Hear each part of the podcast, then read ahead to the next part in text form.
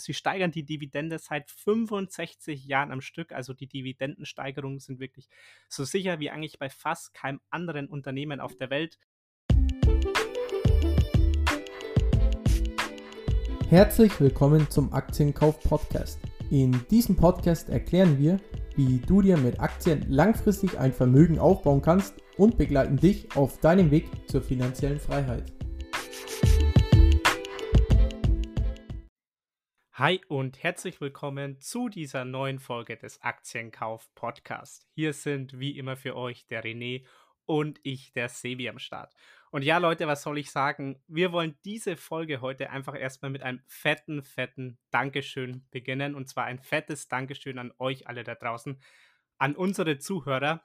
Denn dank euch haben wir vergangene Woche das erste Mal in die Top 10 der Business Podcasts in Deutschland geschafft.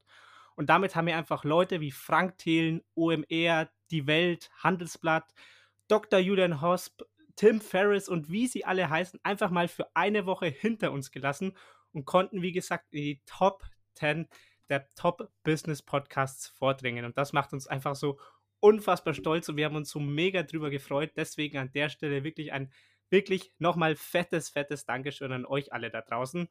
Und deswegen wollen wir in dieser Episode einfach auch mal was an euch zurückgeben und haben uns deswegen was ganz, ganz Spezielles für diese Episode überlegt.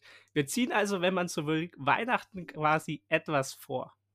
Yes, genau. Und zwar verlosen wir an euch fünf Bücher und fünf kostenlose Zugänge zu unseren Bestseller-Online-Kursen im Gesamtwert in Höhe von knapp 600 Euro. Also es wird insgesamt zehn Gewinner geben. Für Börsenanfänger, die erst gerade mit dem Investieren begonnen haben oder denen es noch an Wissen fehlt, selbstständig das Geld an der Börse zu investieren, können wir natürlich unseren Bestseller Online-Kurs ans Herz legen. Für alle Profis da draußen empfehlen wir natürlich die Bücher. Wir haben einmal das Buch Das Konzept für den Börsenerfolg im neuen Investitionsboom von Gerhard Massenbauer, die unbekannten Magier der Märkte von Jack Schwager, dann noch einmal das Buch Mach's wie Emerson von John Rossman, einem Ex-Emerson-Mitarbeiter. Und zu guter Letzt zwei Ausgaben der Biografie von Curtis Jackson, aka 50 Cent, mit dem Titel Hustle Harder. Also wirklich sehr interessante Preise zu gewinnen. So, jetzt fragt ihr euch bestimmt, wie kann ich an dem Gewinnspiel teilnehmen? Das Ganze wird wirklich komplett einfach laufen, indem ihr uns auf Instagram eine Nachricht schreibt mit dem jeweiligen gewünschten Preis. Also, wenn du beispielsweise das Buch Die unbekannten Magier der Märkte haben möchtest, schreib uns einfach mit genau diesem Buchtitel auf Instagram unter aktien.kauf an und schon bist du im Lostopf für das Buch dabei. Dasselbe gilt natürlich für den Zugang zu unseren Bestsellerkursen. Kleiner Tipp, um die Gewinnchancen zu erhöhen, versucht es doch mit einem Preis, den vielleicht nicht jeder sofort an erster Stelle nehmen würde, um die eigene Gewinnwahrscheinlichkeit zu erhöhen. Denn klar, je mehr Teilnehmer dasselbe Buch wollen und somit im selben Top sind, desto schwieriger wird es, den Preis zu bekommen. Teilnahmeschluss ist bis kommenden Samstag, den 4.12. und die Gewinner werden allesamt in der nächsten Podcast-Folge announced. In diesem Sinne viel Glück und wir freuen uns schon auf eure Nachrichten.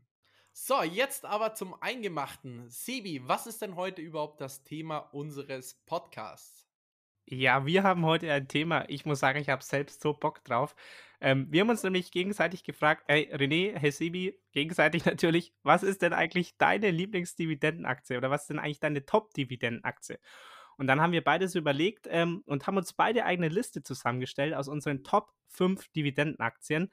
Und die wollen wir uns heute gegenseitig quasi vorstellen. Und die Krux dabei ist eben, wir wissen beide nicht, welche Aktien der andere jeweils ausgewählt hat. Das heißt, wir gehen jetzt Schritt für Schritt Platz 5, Platz 4, Platz 3, Platz 2 und Platz 1 unserer Aktien durch, ohne zu wissen, wie gesagt, was der andere ausgewählt hat und stellt somit quasi unsere Top 10 Dividendenaktien vor. Ähm, ich würde sagen, René, hört sich doch ganz gut an. Ähm, ich glaube, soweit sollte man das verstanden haben. Dann würde ich sagen, starten wir doch mit deinem Platz 5. Okay, ja, dann starten wir mal mit meinem Platz 5 und das ist ein Unternehmen, das wahrscheinlich niemand mehr hier in dem Podcast hören kann, aber für mich gehört dieses Unternehmen ganz klar in meine persönlichen Top 5 der Dividendenaktien und zwar Unilever. Oh, okay, auf Platz 5, interessant. Ich meine, die Dividendenrendite beträgt bei diesen absoluten krisenrobusten Unternehmen satte 3,8%. Und wo bekommt man solch eine krasse Dividendenrendite heutzutage noch? Und das Schöne ist dabei noch, Unilever könnte die Dividendenausschüttungen auch problemlos anheben, da die Ausschüttungsquote gerade mal 60% beträgt. Und ja, bei solch einer Dividende schmeckt doch das Ben Cherries Eis gleich dreimal so gut selbst wenn ich durch Corona immer noch keinen Geschmack habe. Und falls jemand das Ben Cherries Eis nicht schmeckt, hat Unilever noch weitere hunderte von Marken im Sortiment, wobei bestimmt auch das ein oder andere für dich dabei sein wird. Und ich sehe es gerade hier nochmal, Unilever hat insgesamt 400 Marken im Portfolio, ist auf 190 Ländern weltweit vertreten und hat täglich 2,5 Milliarden Kunden. Mehr brauche ich und will ich zu diesen Unternehmen wohl nicht mehr sagen. Sevi, wie sieht es bei dir aus? Ja, erstmal muss ich natürlich sagen, gute Auswahl mit 3,8% Dividendenrendite auf Platz 5 kann ich absolut nachvollziehen. Ähm, ja, dann kommen wir doch zu meinem Platz 5 und das ist bei mir auch kein unbekanntes Unternehmen und zwar ist das Procter Gamble. Ist für mich meine Platz 5 der Top-Dividendenaktien ich glaube, ich brauche auch relativ wenig dazu sagen, genauso wie Unilever. Einfach ein verdammt solides Geschäftsmodell, da kann man einfach wenig dran rütteln. Ähm, sie steigern die Dividende seit 65 Jahren am Stück, also die Dividendensteigerungen sind wirklich so sicher wie eigentlich bei fast keinem anderen Unternehmen auf der Welt. Ähm, die Dividendensteigerungen betrugen dabei circa 6% in den letzten fünf Jahren im Durchschnitt pro Jahr und die Ausschüttungsquote liegt bei gerade mal 62% des Gewinns oder 57% des Free Cashflows. Also auch hier sieht man, die Dividendensteigerungen sind auch in den nächsten Jahren sehr, sehr wahrscheinlich noch gesichert. Und alles in allem hat Procter Gamble gerade eine Dividendenrendite von 2,3%. Vielleicht deswegen noch als Erklärung, nur in Anführungszeichen nur in Anführungszeichen auf Platz 5, weil natürlich 2,3% Dividendenrendite jetzt nicht der absolute Topwert sind, wie jetzt vielleicht zum Beispiel bei Unilever, aber natürlich trotzdem ein solider Wert. Deswegen, wie gesagt, für mich mein Platz 5 der Top-Dividendenaktien. Ich muss ehrlich sagen, ich habe bei dir sogar mit Procter Gamble gerechnet, aber nicht so früh. Also ich hätte so auf Platz 3 oder Platz 2 bei dir ungefähr gesetzt, ja, nee. aber Platz 5, da bin ich mal gespannt, was dann noch bei den ja, unteren Plätzen kommt. Ja, da kannst du auf jeden Fall gespannt sein, was dann äh, bei den anderen Plätzen noch auf dich lauert. Ähm, aber in dem Sinne, ich übergebe wieder an dich, René, für den Platz 4 deiner Top-Aktien. Ja, und hier habe ich nochmal ein Unternehmen aus der Kategorie langweilig, aber geil. Und zwar kommt auf Platz 4 für mich einer der weltweiten Marktführer in der Herstellung und Vermarktung von Reinigungs- und Hygieneprodukten mit einer beeindruckenden Dividendenhistorie. Und zwar Colgate Palmolive. Es ist, wie es ist, an der eigenen Gesundheit und Körperpflege spart der Mensch einfach zuletzt. Man hat es während einer Dotcom-Bubble, Finanzmarktkrise oder auch Corona-Krise gesehen, dass keiner auf einmal aufhören würde, die eigenen Zähne zu putzen. Falls das jemals der Fall sein sollte, stehen wir mit der Menschheit, glaube ich mal, vor ganz anderen Problemen. So, und jetzt kommen wir mal auf das Schmackhafte des Unternehmens zu sprechen, und zwar die Dividende. Schon seit mehr als 58 Jahren steigert Colgate nun die eigene Dividende Jahr für Jahr und auch die Dividendenrendite liegt bei guten 2,3%. Die Ausschüttungsquote beträgt 57%, was bedeutet, dass Colgate diesen Trend auch in den nächsten Jahren fortführen wird. Und genau aus diesen Gründen liegt Colgate auch bei mir in meinem Depot und wird dort auch hoffentlich weiterhin in den nächsten Jahrzehnten liegen bleiben. Ja, das ist mein Platz 4, Sebi. Wie sieht es bei dir aus?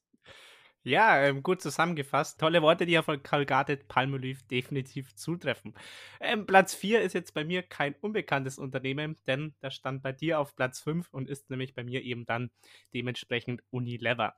Ähm, ich brauche dementsprechend auch nicht mehr recht viel dazu sagen. Bei mir hat es Unilever auf Platz 4 geschafft, also vor Procter Gamble, weil einfach die Dividendenrendite höher ist. Mit den von dir schon angesprochenen 3,8 Prozent ist es einfach eine wirklich sehr, sehr hohe Dividendenrendite für ein solch souveränes und solides Unternehmen. Deswegen einfach bei mir auf Platz 4 platziert, aber hat es leider trotzdem nicht aufs Treppchen geschafft. Ja, Sebi, dann machen wir doch dann gleich weiter bei dir. Was kommt denn dann bei dir auf Platz 3? Ja, okay, dann machen wir doch so weiter. Ähm, es ist ein Unternehmen, an das würde wahrscheinlich nicht sofort jeder denken, wenn es um die Top-Dividenden-Aktien geht. Und zwar habe ich jetzt auf Platz 3 ein Unternehmen platziert, das den Fokus eher auf Dividendenwachstum hat. Und das ist nämlich bei mir jetzt Microsoft. Microsoft. Ah. ah, du wusstest, oder was? Ich wusste es, ich wusste es. ja, also vielleicht kurz zur Erklärung. Ja, toll, wenn du es eh schon wusstest oder gedacht hast. Ja, aber für unsere Zuhörer als Erklärung, ähm, vielleicht eben erstmal der Blick auf die Dividendenrendite von Microsoft. Die beträgt nämlich gerade einmal 0,7 Prozent. Deswegen, wie gesagt, natürlich kein klassisches Dividendenunternehmen. Ähm, aber man muss einfach dazu sagen, das Dividendenwachstum ist natürlich der Punkt, der bei Microsoft hier das ausschlaggebende Kriterium ist, denn das betrug in den letzten zehn Jahren circa 12 Prozent pro Jahr. Das heißt, die Dividende wird wirklich im zweistelligen Bereich regelmäßig Jahr für Jahr gesteigert, das jetzt schon 18 Jahre am Stück und vor allem die Ausschüttungsquote auf den Free Cashflow beträgt gerade einmal 28 Prozent. Das heißt, Microsoft könnte eigentlich aus dem Nichts die Dividende nahezu vervierfachen. Und das, also diese niedrige Ausschüttungsquote, gepaart mit der hohen Steigerung der Dividende, ähm, in der Kombination damit, dass Microsoft einfach ein solch starkes und bombastisches Unternehmen ist und ein solch gutes Geschäftsmodell hat und ich mir einfach sicher bin, dass Microsoft auch in 50, 60, 70 Jahren die Dividende noch weiter anheben wird. Ähm, deswegen ist Microsoft einfach bei mir auf dem dritten Platz gelandet weil ich glaube, klar, für einen jetzigen Dividendenjäger vielleicht nicht die schmackhafteste Aktie, aber vielleicht für jemanden, der in 30, 40 Jahren von der Dividende leben möchte, eigentlich wirklich eine absolute Top-Adresse. So, jetzt habe ich lang geschwafelt, René. Ähm, kannst du meine Wahl nachvollziehen und wer ist bei dir auf Platz 3?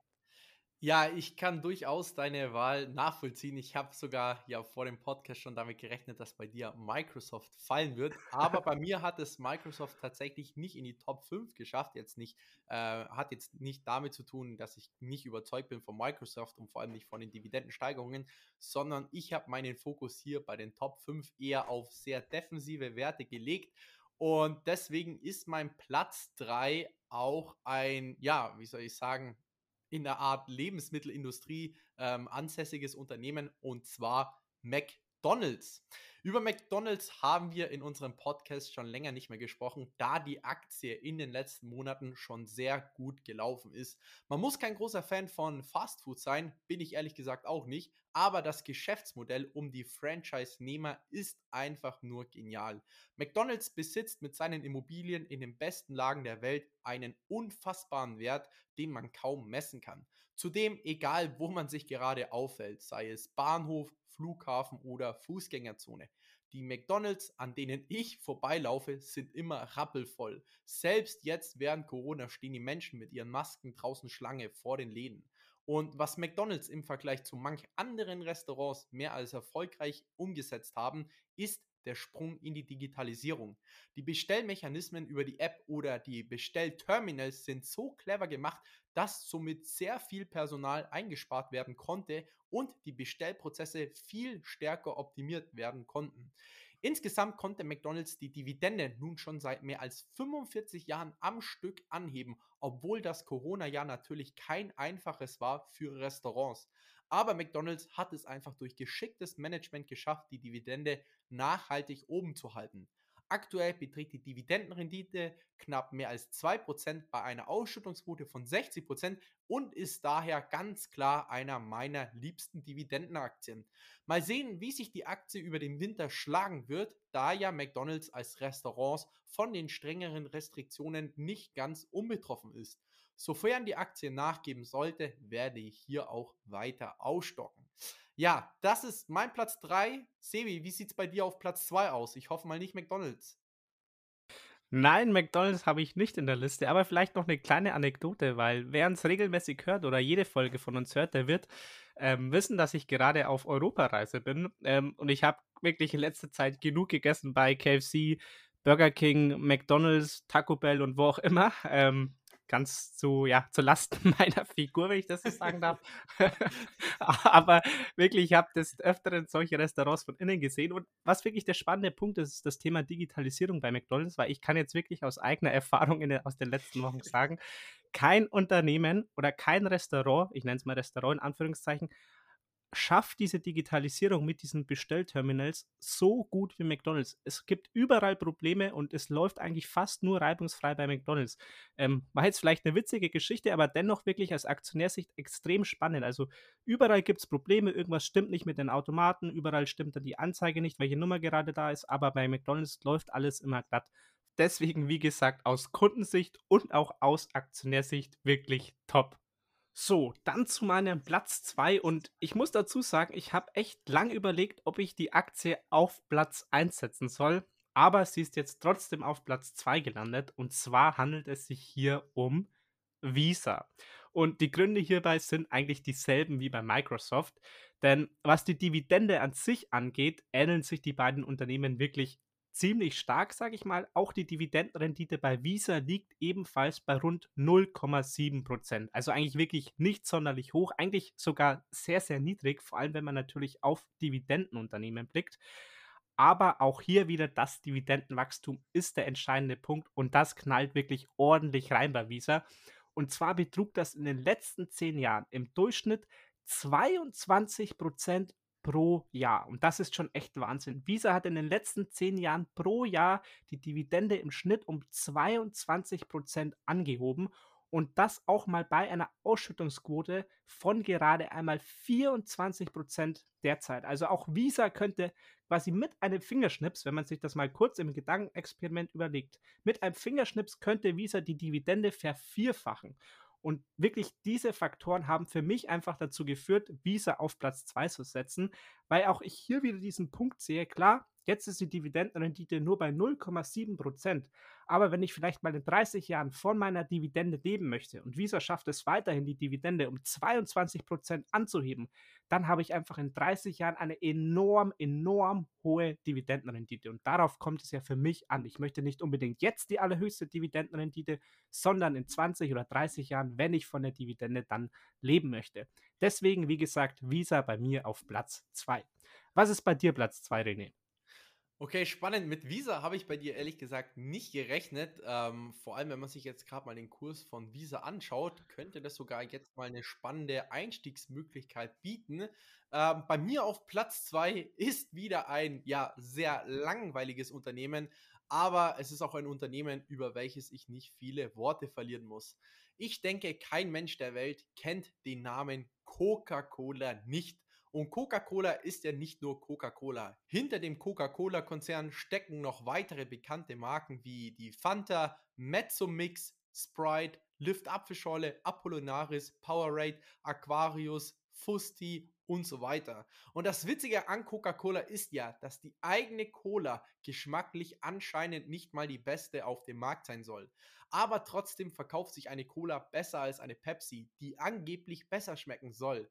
Da Coca-Cola geschmacklich eines Tages die beste Cola auf dem Markt sein wollte, haben sie ja mal vor mehreren Jahren die New Coke auf den Markt gebracht, um Pepsi den Rang abzulaufen. Aber anstatt einen Verkaufsschlager zu landen, gab es riesige Proteste aller Cola-Anhänger, da die Cola ja jetzt anders schmeckte.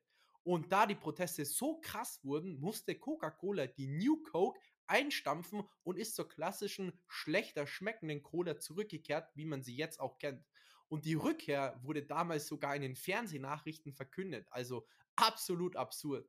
Bedeutet für mich, dass es egal ist, ob jetzt die Cola geschmacklich besser ist oder nicht. Fakt ist, dass Coca-Cola ein so gestandener Name und Marke ist, dass es Coca-Cola samt aller anderen Marken auch in den nächsten Jahrzehnten geben wird.